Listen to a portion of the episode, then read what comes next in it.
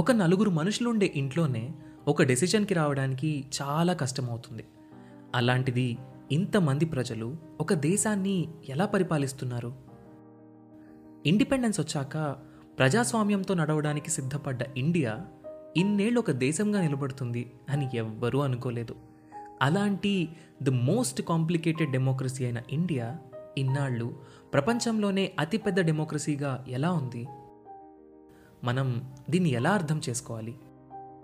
వీటన్నింటి గురించి మనకు అర్థమయ్యేలా చెప్పడానికి మొదలవుతున్న show decoding democracy with doctor JP, hosted by మీ సాయి కిరణ్ చల్లా. లోక్సత్తా అధ్యక్షులు, ex-IAS, ex-MLA అయిన డాక్టర్ జయప్రకాష్ నారాయణ్ గారి నుండి మనం వీటి గురించి తెలుసుకుందాం. ఆగస్టు 15న మొదలై ప్రతి ట్యూస్డే ఒక కొత్త ఎపిసోడ్తో మీ ముందుకు రాబోతుంది. ఈ షోని మీ ముందుకు తీసుకొస్తుంది Kathanika media in collaboration with FDR.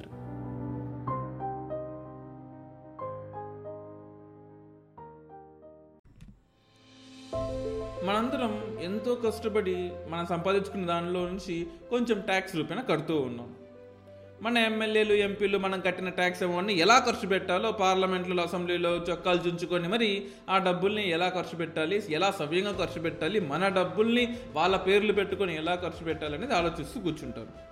సరే, వాళ్ళ పేర్లు పెట్టుకుని ఎలాగైతే నేను డబ్బులు మన కోసమే ఖర్చు పెడుతున్నారు, మన కోసమే రోడ్లు కట్టిస్తున్నారు, మన డబ్బులతో బిల్డింగ్లు కట్టిస్తున్నారు, మన డబ్బులతో కొత్త కొత్త బస్సులు కొంటున్నారు, అవన్నీ మనవే. మరి నా ఎంపీ, నా ఎమ్మెల్యే నా డబ్బులు తీసుకొని సరిగా ఖర్చు పెడుతున్నాడా లేదా, నా గవర్నమెంట్ పనిచేస్తుందా లేదా, నా స్టేట్ గవర్నమెంట్ కానీ నా సెంట్రల్ గవర్నమెంట్ కానీ సరిగా పనిచేస్తున్నాయా లేదా అని చెక్ చేయాల్సిన అవసరం ఉందా లేదా? ఎక్కడో జమ్మూ కాశ్మీర్లో లడఖ్ దగ్గర ఒక బ్రిడ్జ్ కడుతున్నారు, త్రిపురలో ఒక ఫ్లైఓవర్ కడుతున్నారు, ఢిల్లీలో ఒక స్కూల్ కడుతున్నారు. ఇవన్నీ నా డబ్బులతోనే జరుగుతున్నాయి. నా డబ్బులతో జరుగుతున్నాయి కాబట్టి నేను ప్రతి ఒక్క ప్లేస్కి వెళ్ళి చూడగలనా? 130 కోట్ల మంది పాపులేషన్ ప్రతి ఒక్క ప్లేస్కి వెళ్ళి చూడగలరా? గవర్నమెంట్ మీద నమ్మకం ఉంటేనే కదా గవర్నమెంట్ కూర్చోబెట్టింది. మరి గవర్నమెంట్ సరిగా చేస్తుందో లేదో చెక్ చేయాల్సిన అవసరం కూడా మనదే కదా. మనం ఒక పని మనిషిని పెట్టుకుంటాం, ఆ పని మనిషి సరిగా పనిచేస్తుందో లేదో మనం మానిటర్ చేస్తామా లేదా? మన పని మనిషి ఎవరు? గవర్నమెంట్. ఆ పని మనిషిని మానిటర్ చేయాల్సిన అవసరం ఎవరు తీసుకుంటారు? Controller and auditor general of India తీసుకుంటారు. ఆ controller and auditor general of ఇండియాని రాజ్యాంగం నియమిస్తుంది. రాజ్యాంగం చెప్పింది కాబట్టి ఆ పొజిషన్లో తను ఉన్నారు. అదే ఈ CAG, controller and auditor general of India, గవర్నమెంటే నియమిస్తే లీడర్ సినిమాలో ఒక డైలాగ్ ఉంటుంది, మా మీద చట్టాలు, మా మీద కమిషన్లు వేసుకోవడానికి మేమే చట్టాలు తయారు చేసుకోవాలి అని. సో అందుకోసమే అంబేద్కర్ గారికి అప్పట్లోనే అనిపించింది, అప్పట్లో రాజ్యాంగం రాసేటప్పుడు అనిపించింది, గవర్నమెంట్ లోటుపాట్లని కనిపెట్టడానికి గవర్నమెంటే అపాయింట్ చేసుకుంటే అది తప్పు అవుతుంది. అందుకోసం ఈ కంట్రోలర్ అండ్ ఆడిటర్ జనరల్ని కాన్స్టిట్యూషన్ నియమిస్తుంది. అప్పుడు ఒక మాట అంటారు కాన్స్టిట్యూషనల్ డిబేట్స్లో, పార్లమెంటరీ డిబేట్స్లో అంబేద్కర్ గారు అంటారు controller and auditor general of India నుంచి, this is the most important office of the constitution of India. The CAG is the man who is going to see the expenses voted by the parliament are not exceeded or varied what has been laid down by the parliament in an appropriation act. Parliament ప్రజలకి హామీ ఇచ్చింది, నీ దగ్గర నువ్వు కట్టిన ట్యాక్స్లోంచి 1000 కోట్లు food కోసము, 2000 కోట్లు రైల్వేస్ కోసము, 3000 కోట్లు రోడ్వేస్ కోసము, 5000 కోట్లు పోర్టు కోసము నేను ఖర్చు పెడతానని. ఆ చెప్పిన డబ్బుల కన్నా ఎక్కువ ఏమైనా ఖర్చు పెడుతుందేమో, మన పర్మిషన్ లేకుండా ఖర్చు పెడుతుందేమో చూడ్డానికి ఈ క్యాగ్ అనే డిపార్ట్మెంట్ ఉంది. సో క్యాగ్ గురించి అసలు ఎలా ఫామ్ అయింది, క్యాగ్ యొక్క ఫంక్షన్స్ ఏంటి, అండ్ ఈ క్యాగ్ ఇండియన్ డెమోక్రసీని ఎలా కాపాడుతుంది, మరిన్ని విషయాల్ని మనం ఈరోజు పాడ్కాస్ట్లో తెలుసుకుందాం. Welcome to UPSC radio podcast. And మీకు ఒక స్మాల్ అనౌన్స్మెంట్, UPSC రేడియోలో మీరు జాయిన్ అవ్వచ్చు with as low as $300 per month నుంచి స్టార్ట్ అవుతుంది. అండ్ జూమ్లో ఇంటరాక్ట్ అవ్వచ్చు, అండ్ పర్సనల్ గైడెన్స్ కూడా దొరుకుతుంది. ఫార్మింగ్ కమ్యూనిటీకి సంబంధించిన వాళ్ళు ఎవరైనా ఉంటే you can avail the services completely free of cost, because ఈ కరోనా కోవిడ్ క్రైసిస్లో మనమందరం ఎన్నో ప్రాబ్లమ్స్ని ఫేస్ చేస్తున్నాం. మనకు అన్నం పెట్టే రైతు ఎప్పుడు ప్రాబ్లమ్ని ఫేస్ చేయకూడదు. తన తరఫున మా తరఫున మేము అందించే ఈ చిన్న సాయం తనకి హెల్ప్ అవుతుందని అనుకుంటున్నాము. సో కాంపిటేటివ్ ఎగ్జామ్స్కి ప్రిపేర్ అయ్యే వాళ్ళలో ఫార్మింగ్ కమ్యూనిటీకి సంబంధించిన వాళ్ళు ఎవరైనా ఉంటే మీరు upscradio@gmail.comకి ఒక మెయిల్ పెట్టండి, అండ్ మీకు ఈ సర్వీసెస్ అన్ని ఫ్రీగా అందిస్తాము. And thank you for everything and supporting us UPSC radio podcast. CAG controller and auditor general of India ఒక ఇండిపెండెంట్ అథారిటీ కాన్స్టిట్యూషన్ ఆఫ్ ఇండియాలో ఉంటుంది. మన ఇండియన్ ఆడిట్ అండ్ అకౌంట్స్ డిపార్ట్మెంట్కి ఒక చీఫ్ గార్డియన్ లాగా, ఒక చీఫ్ ఆఫీసర్ లాగా, అంటే ఒక పబ్లిక్ పర్స్కి ఒక ఆడిటర్ లాగా, ఒక కాపలాదారులాగా ఈ క్యాగ్ ఆఫీస్ పనిచేస్తుంది. అకౌంటబిలిటీని, పబ్లిక్ అథారిటీస్లో ఉన్న అకౌంటబిలిటీని, పార్లమెంట్లో స్టేట్ లెజిస్లేటివ్లో ఉన్న అకౌంటబిలిటీని ఇది ఎప్పటికప్పుడు గుర్తు చేస్తూ ఉంటుంది. ఇదేది ఇప్పుడు వచ్చిన బాడీ కాదు. అప్పుడు అప్పట్లోనే 1858లో బ్రిటిష్ వాళ్ళు తీసుకొచ్చింది. అడ్మినిస్ట్రేటివ్ కంట్రోల్, ఇండియాలో అడ్మినిస్ట్రేటివ్స్ ఎలా చేస్తున్నారు, ఈస్ట్ ఇండియా కంపెనీ ఎలా రూల్ చేస్తుంది, ఈస్ట్ ఇండియా కంపెనీ ఏమైనా అవకతవకలు చేస్తుందా, వాళ్ళల్లో వాళ్ళ బాడీని రెగ్యులేట్ చేసుకోవడానికి ఈ క్యాగ్ని అపాయింట్ చేశారు. ఆ తర్వాత 1866లో దాన్ని కంట్రోలర్ జనరల్ ఆఫ్ అకౌంట్స్ అని, తర్వాత controller and auditor general of India అని 1884లోనే, దాని తర్వాత 1935లో ఆడిటర్ జనరల్ అకౌంట్స్గా రకరకాల పేర్లతో, రకరకాల ఫంక్షన్లతో గవర్నమెంట్ని వాళ్ళు కంట్రోల్ చేయడానికి ప్రజలు కట్టే ట్యాక్సులు గవర్నమెంట్ ఎలా కంట్రోల్ చేయాలి అని చెప్పేసి ఈ క్యాగ్ బాడీని పెట్టుకున్నారు. సో రాజ్యాంగం ఫామ్ అయిన తర్వాత ఈ క్యాగ్ ఇండియాలో ఫంక్షన్ అవ్వడం స్టార్ట్ అయింది. దానికోసం కొన్ని ఆర్టికల్స్ కూడా రాసుకున్నాం. అంతే కదా, గవర్నమెంట్లు వస్తుంటాయి, పోతుంటాయి. కొత్త గవర్నమెంట్ వచ్చినప్పుడు క్యాగ్ నచ్చకపోతే, అసలు క్యాగ్ ఎవరు, ప్రజల డబ్బు, ప్రజలు నన్ను ఎన్నుకున్నారు, ప్రజల డబ్బు నేను నా ఇష్టం వచ్చినట్టు ఖర్చు పెట్టుకుంటాను, నన్ను అడగడానికి ఎవరూ లేరు, ఎందుకంటే నేను నా దగ్గర 150 ఎమ్మెల్యేలు ఉన్నారు లేదా 300 మంది ఎంపీలు ఉన్నారంటే కుదరదు కదా. After all you are my servant and you are responsible to me. నా డబ్బులు నువ్వు ఖర్చు పెడుతున్నావు. రాజ్యాంగం చెప్పింది నా డబ్బుల్ని ఖర్చు పెట్టేటప్పుడు ఆ డబ్బులు ఎలా వెళ్తున్నాయో కూడా చూడాల్సిన అవసరం ఆ రాజ్యాంగంకు ఉంది. మన రాజ్యాంగంలో రకరకాల ఆర్టికల్స్ ఉన్నాయి. ఆర్టికల్ 148 ఏం చెప్తుందంటే క్యాగ్ ఎలా అపాయింట్ చేయబడతాడు, ఓత్ ఎలా తీసుకుంటాడు. 149 ఆర్టికల్లో అసలు క్యాగ్ యొక్క పవర్స్ ఏంటి, ఆడిటర్ జనరల్ యొక్క పవర్స్ ఏంటి, controller and auditor general. Article 151లో చెప్తుంది అసలు ఈ క్యాగ్ అకౌంట్స్ని ఎలా సబ్మిట్ చేస్తాడు ప్రెసిడెంట్కి, దాన్ని పార్లమెంట్ ముందు ఎలా పెడతారు, ఇలా నెట్ ప్రొసీడ్స్ అంటే ఏంటి, ఇలా 279 ఆర్టికల్, రకరకాల ఆర్టికల్స్లో క్యాగ్ అనేది ఎవ్వరికి భయపడాల్సిన అవసరం లేదు, నీకు కంప్లీట్ అటానమీ ఉంది, నీకు కంప్లీట్ సెక్యూరిటీ ఉంది, నువ్వు ఎవ్వరి ఏదైనా గవర్నమెంట్ తప్పు చేస్తే డైరెక్ట్గా వెళ్ళి ప్రెసిడెంట్కి రిపోర్ట్ చేయొచ్చు. President rules the government, rules the country. President rule చేయలేడు కాబట్టి ఒక్కడు తన కింద ప్రైమ్ మినిస్టర్ని, వాళ్ళ క్యాబినెట్ని, వాళ్ళ ఫ్రెండ్స్ అంటే క్యాబినెట్లో ఉండే ఫ్రెండ్స్ని పెట్టుకొని ఈ దేశాన్ని రూల్ చేస్తాడు. ఇప్పుడు ప్రెసిడెంట్కి తెలియకుండా గవర్నమెంట్లో ఏదైనా జరగచ్చు. అలా జరిగితే రాజ్యాంగం నియమించిన క్యాగు ఆ గవర్నమెంట్లో ఉన్న లోటుపాట్లని తీసుకెళ్ళి ప్రెసిడెంట్ ముందు పెడుతుంది. ప్రెసిడెంటు ఆ ఫైల్ని తీసుకొచ్చి పార్లమెంట్ ముందు పెడతాడు.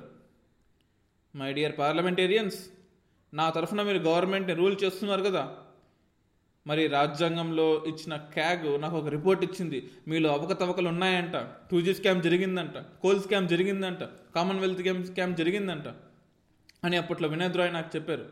దీని మీద మీ ఎక్స్ప్లెనేషన్ ఏంటి అని ప్రెసిడెంట్ గవర్నమెంట్ని అడుగుతాడు. సో మన ఇండియన్ క్యాగ్కి, బ్రిటన్ క్యాగ్కి ఒక చిన్న డిఫరెన్స్ ఉంది. మనం బ్రిటన్ నుంచే తీసుకున్నాం. మన CAG, CAG, controller auditor general, ఇండియాలో ఏదైతే ఉందో కేవలం ఆడిట్ మాత్రమే చేస్తుంది. అంటే ఖర్చు పెట్టేసిన తర్వాత మీ ఖర్చు సబబుగా జరిగిందా లేకపోతే మితిమీరిన ఖర్చు జరిగిందా అని మాత్రమే మన ఇండియన్ క్యాగ్ చేస్తుంది. అందులో కంట్రోలర్ కంట్రోల్ చేయడము, ఏది ఎలా ఖర్చు పెట్టాలో సజెషన్స్ ఇవ్వడము, అవన్నీ చేయట్లేదు. కేవలం ఆడిట్ మాత్రమే చేస్తుంది. ఎక్స్పెండిచర్ ఎలా ఉండాలి, యూకేలో అయితే నీ ఎక్స్పెండిచర్ ఎలా ఉండాలో కూడా క్యాగ్ చెప్తుంది. కానీ ఇండియన్ క్యాగ్కి అన్ని పవర్స్ లేవు. ఉన్నాయి, రాజ్యాంగంలో ఉన్నాయి, కానీ గవర్నమెంట్లు ఇవ్వట్లేదు. మరి ఎందుకు క్యాగ్ దాన్ని తీసుకోవట్లేదు? రాజ్యాంగం చెప్పింది కదా, ఒక గవర్నమెంట్ ఎలా ఖర్చు పెట్టాలో నీ పర్మిషన్ అడిగి తీసుకోవాలి. ఒక రాజ్యాంగం, ఒక అప్రోప్రియేషన్ బిల్, ఒక గవర్నమెంట్ పాస్ చేసుకొని, బాబు ఇది కరోనా టైము, ఒక 10,000 కోట్లతో నేను ఆక్సిజన్ కాన్సన్ట్రేటర్లు పెడుతున్నాను అని డెసిషన్ తీసుకుంటే, దాన్ని క్యాబ్ చూసి ఓకే 10,000 కాన్సన్ట్రేటర్లకి ఒక 1,000 కోట్లు అవుతుంది, దానికి తగ్గ అమౌంట్ నేను నీకు ఇస్తాను అని ఒక సైన్ పెడితే తప్ప ఆ డబ్బుల్ని గవర్నమెంట్కి ఇవ్వలేదు. ఇది బ్రిటిష్లో. కానీ ఇండియాలో అలా కాదు. 10,000 కోట్ల 20,000 కోట్లు తీసుకుంటాను, తర్వాత కావాలంటే క్యాక్కి నేను రిపోర్ట్ ఇచ్చుకుంటాను. ఆ రిపోర్ట్ తప్పైతే గవర్నమెంట్ జైలుకి వెళ్తుంది, లేదా సవాబుకు సాగుతూ ఉంటుంది. అంటే ఈ కంట్రోలర్ పవరే కనుక ముందే ఉండింటే 2G స్కామ్ జరిగేదా, కోల్ స్కామ్ జరిగేదా, కామన్వెల్త్ గేమ్ స్కామ్ జరిగేదా? Prevention is better than cure కదా. క్యూర్ కోసం కష్టపడ్డం ఎందుకు? జబ్బు వచ్చిన తర్వాత ఆ జబ్బుని హీల్ చేసుకుంటూ కష్టపడ్డం ఎందుకు? ముందే దాన్ని రాకుండా అడ్డుకోవచ్చు కదా. మేమేమి కొత్త పవర్స్ని అడగట్లేదు. వీ యాజ్ అ పీపుల్, ఈ పాడ్కాస్ట్ విన్న మీరందరూ కూడా ఆలోచించాలి. మనమందరం కొత్త పవర్స్ అడుగుతున్నామా? మనం ఏమన్నా రాజ్యాంగాన్ని మార్చమని అడుగుతున్నామా? రాజ్యాంగంలో ఉన్నదే కదా ఇంప్లిమెంట్ చేయమని అడుగుతున్నాం మనము. అంతకుమించి ఏమడుగుతున్నాం మనం? రాజ్యాంగం చెప్పింది క్యాగీకి పవర్స్ ఇవ్వండి అయ్యా అని చెప్పింది, అంబేద్కర్ గారు చెప్పారు, కానీ ఎందుకు ఇవ్వట్లేదు? ఇది ఇప్పుడు ఈ గవర్నమెంట్లో జరిగింది కాదు, ద దెన్ ఏజ్ ఓల్డ్గా 70 ఇయర్స్గా జరుగుతూనే ఉంది కదా ఇది. సో క్యాగ్కి చాలా పవర్స్ ఉన్నాయి. CAG is appointed by the president, not by the prime minister or his friend's cabinet, by warrant under his seal for 6 years, లేదా 65 ఏళ్ళు వచ్చేతవరకు, ఏది ఎర్లీగా ఉంటే అది. అంటే ఎందుకు హ్యాండ్ అండ్ సీల్ అంటున్నామంటే, ఇక్కడ ప్రెసిడెంట్ దయా దాక్షిణ్యాలతోనో లేదా గవర్నమెంట్ యొక్క దయా దాక్షిణ్యాలతోనో లేడు. ప్రెసిడెంట్ సైన్ చేసేస్తున్నాడు, నువ్వు ఈ గవర్నమెంట్లో జరిగే అవకతవకల్ని తీసుకొని రా నా దగ్గరికి, నీ హ్యాండ్ అండ్ సీల్తో ఇస్తున్నాడు. సో గవర్నమెంట్లో జరిగే లోటుపాట్లకి క్యాగ్ ఎప్పుడు భయపడ్డు? మేబీ ఇంకేదైనా బాడీ ఆపోజిషన్లో ఉన్నప్పుడు వాళ్ళని అంటుంది, ఆ ఆపోజిషన్లో ఉన్నప్పుడు మీరు మా ఆస్త్రాల్ని, అంటే కేసీఆర్ పేరెట్గా ఉండే ఒక బాడీ, లేదా ఆంధ్రప్రదేశ్ లేదా తెలంగాణలో అంటే ఇట్ కెన్ మెనీ స్టేట్, మా పోలీసులు మాకు ఉన్నారు మేము చూసుకుంటాం, మీ పోలీసులు మీకు ఉన్నారని మేము చూసుకుంటామని, ఇలా ఇటువంటి బాడీ కాదు, ఒకరికి ఇన్ఫ్లుయెన్స్ అయ్యే బాడీ కాదు క్యాగ్ అనేది. ప్రెసిడెంట్ చేత అపాయింట్ చేయబడింది. అండ్ ప్రెసిడెంట్ అపాయింట్ చేస్తే ప్రైమ్ మినిస్టర్ తీయగలడా? లేదు. ఫర్ ఎగ్జాంపుల్, మీరు ఒక పని మనిషిని పెట్టుకున్నారు, మీ పని మనిషి సరిగా పని చేయకపోతే మీరు తీసేయాలి తప్ప మీ డ్రైవర్ ఎలా తీసేస్తాడు? Simple logic. సో CAG ఎవరికి భయపడాల్సిన అవసరం లేదు. He is the independent body. CAG can be removed by the president only in accordance with the procedure mention in the constitution. ఒక సుప్రీంకోర్టు జడ్జిని ఎలాగైతే తీసేస్తావో అలాగే తీసేయాలి. ఒక CAG నీ మాట వినట్లేదు కదా అని చెప్పేసి నువ్వు తీసేయడానికి లేదు, ట్రాన్స్ఫర్ చేయడానికి లేదు, ట్రాన్స్ఫర్లకు భయపడాల్సిన అవసరం లేదు CAG అనేవాడు. ఎందుకంటే CAGని తీసేయాలంటే రాజ్యాంగంలో చెప్పిన ప్రకారమే తీసేయాలి తప్ప గవర్నమెంట్లకి నచ్చిన ప్రకారంగా చేయడానికి లేదు. He is ineligible to hold any office either under the government of India or any state once he retires or resigns as a CAG. CAG నుంచి రిజైన్ చేశాడు అనుకోండి, తర్వాత తను గవర్నమెంట్ మినిస్ట్రీలుగా కానీ, లేకపోతే ఎంపీగా కానీ, లేదా గవర్నమెంట్కి సంబంధించిన ఏదైనా ఒక ఆర్గనైజేషన్లో, బాడీలో, PSUలో చైర్మన్గా ఉండడానికి లేదు. ఎందుకంటే తను CAGలో ఉన్నప్పుడే ఇండియా మొత్తానికి హెడ్గా ఉంటూ, ఆడిట్ని చేస్తూ, అకౌంట్స్ డిపార్ట్మెంట్కి హెడ్గా ఉంటూ తన సర్వీసెస్ని ఇస్తున్నాడు. ఒకవేళ తను రిటైర్డ్ అయిన తర్వాత కూడా ఏదైనా డిపార్ట్మెంట్లోకి వెళ్ళొచ్చు అంటే మేబీ ఇన్ ఫేవర్గా డిపార్ట్మెంట్కి కోసం ఏదైనా చేయొచ్చేమో తన సర్వీస్లో ఉన్నప్పుడు ఆలోచించి, అప్పట్లోని రాజ్యాంగంలో అంబేద్కర్ గారు చెప్పారు తను రిటైర్డ్ అయిన తర్వాత ఎక్కడ చేయడానికి లేదు అని చెప్పేసి. ఎంత గొప్ప అంటే, అంబేద్కర్ రాజ్యాంగం రాశారు అంటున్నామే, it is not about writing this constitution. ప్రతి ఒక్క వర్డ్ వెనక ఎంతో ఎంతో ఎంతో కృషి. ఇంకో 50 ఏళ్ళ తర్వాత ఇంకో ఒక వేస్ట్ సీఎంఓ, ఒక వేస్ట్ పిఎంఓ రావచ్చేమో, ఇప్పటిదాకా రాలేదు బట్ రావచ్చేమో, తను రాజ్యాంగం మొత్తాన్ని నాశనం చేయొచ్చేమో.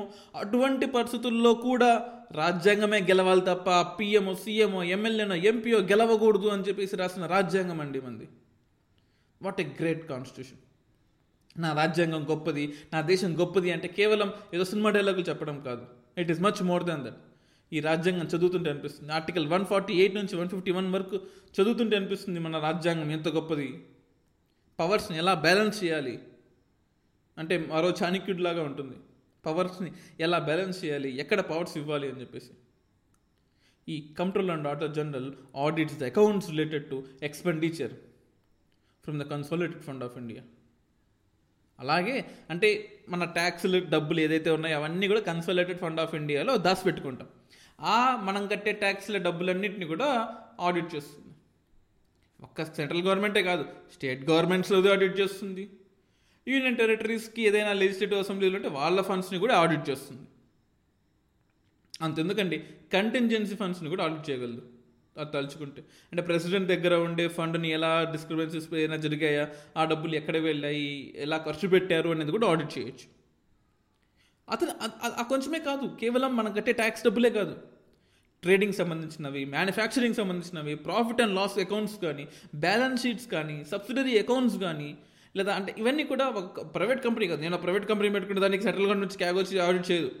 Department of central government and state governments, ఒక సెంట్రల్ గవర్నమెంట్, స్టేట్ గవర్నమెంట్స్, ఒక రైల్వేస్లోనో, ఒక మినిస్ట్రీ ఆఫ్ షిప్పింగ్లోనో, ఒక సీఎం క్యాంప్ ఆఫీస్లోనో ఏదైనా అవకతవకలు జరిగాయంటే క్యాగ్ ఢిల్లీ నుంచి వచ్చి ఇక్కడ రిపోర్ట్ చేసి ఇక్కడ స్కామ్ని బయట తీసి దాన్ని ప్రెసిడెంట్ ముందు పెట్టి, ఆ ప్రెసిడెంట్ పార్లమెంట్ ముందు పెట్టి అడగచ్చు. ఆ పవర్ ఉంటుంది. He audits the accounts of other authority when requested by the president or governor. అంటే ప్రెసిడెంట్ కానీ గవర్నర్ కానీ నాకు ఈ గవర్నమెంట్ మీద నమ్మకం ముందు లేదు, దయచేసి నువ్వు ఢిల్లీ నుంచి వచ్చి పలానా లోకల్ బాడీలో వెతకమన్నా వెతకచ్చు. పలానా ఊర్లో ఎక్కడో మారుమూల గ్రామంలో, తెలంగాణలో గ్రామంలోనో, లేకపోతే ఆదిలాబాద్లో ఉండే ఒక చిన్న ఊర్లో ఆ లోకల్ బాడీలో అవకతవకలు జరిగాయి, దాన్ని ఒక మినిస్టర్ కవర్ చేస్తున్నాడు, లేకపోతే ఒక సీఎంఏ దాన్ని కవర్ చేస్తున్నాడు అని ఎక్కడైనా జరిగిన, అంటే I'm just taking this as an example, ఎక్కడైనా అక్కడ ఇండియాలో ప్రెసిడెంటో గవర్నరో చెప్తే క్యాగ్ వచ్చి అక్కడ ఆడిట్ చేస్తాడు. అంతేకాదండి, he advises the president with regard to the prescription to form which the accounts of the centre and states shall be kept. And he submits the audit reports relating to the accounts of the center to the president, who shall in turn place them before both the houses of the parliament. So అలా చేసిన రిపోర్ట్లన్నింటినీ కూడా ప్రెసిడెంట్కి ఇస్తే president parliament ముందు పెడతాడు. ఏమయ్యా, నేను మీ అందరినీ prime మినిస్టర్ని అపాయింట్ చేసినందుకు, మిగతా మినిస్టర్లను అపాయింట్ చేసినందుకు నేను అన్ని మేనేజ్ చేయలేను కాబట్టి మీకు ఇచ్చి చేయమంటున్నాను. మీరు సరిగా చేస్తున్నారో లేదో నాకు డౌట్ వచ్చి క్యాగ్ని అపాయింట్ చేసుకొని రిపోర్ట్ తెప్పించుకొని ఆ రిపోర్ట్ మీ ముందుకు తీసుకొచ్చి చూడండి మీరు ఎలా నన్ను మోసం చేస్తున్నారు, నేను ఇలా చేస్తున్నాను, నేను మిమ్మల్ని అడగగలను. ఈ submits audit reports related to the accounts of the state of the governor who shall in turn place them before the state legislature. కావాలంటే గవర్నర్లు కూడా చేసి పెట్టచ్చు. CAG is like a guide, a friend, a philosopher the public accounts committee of the parliament. మన పార్లమెంట్లో ఉండే public అకౌంట్స్కి, మన ఇండియన్స్కి మన డబ్బుల్ని కాపాడుతున్నాడు కదా, he's a guide for us, he's a guardian of the public purse, he's a philosopher who tells us what to do, what not to do. This is all about this episode. And every Wednesday కొత్త కొత్త ఎపిసోడ్స్తో మరిన్ని interesting updates మీ ముందుకి UPSC radio వస్తుంది. జై హింద్.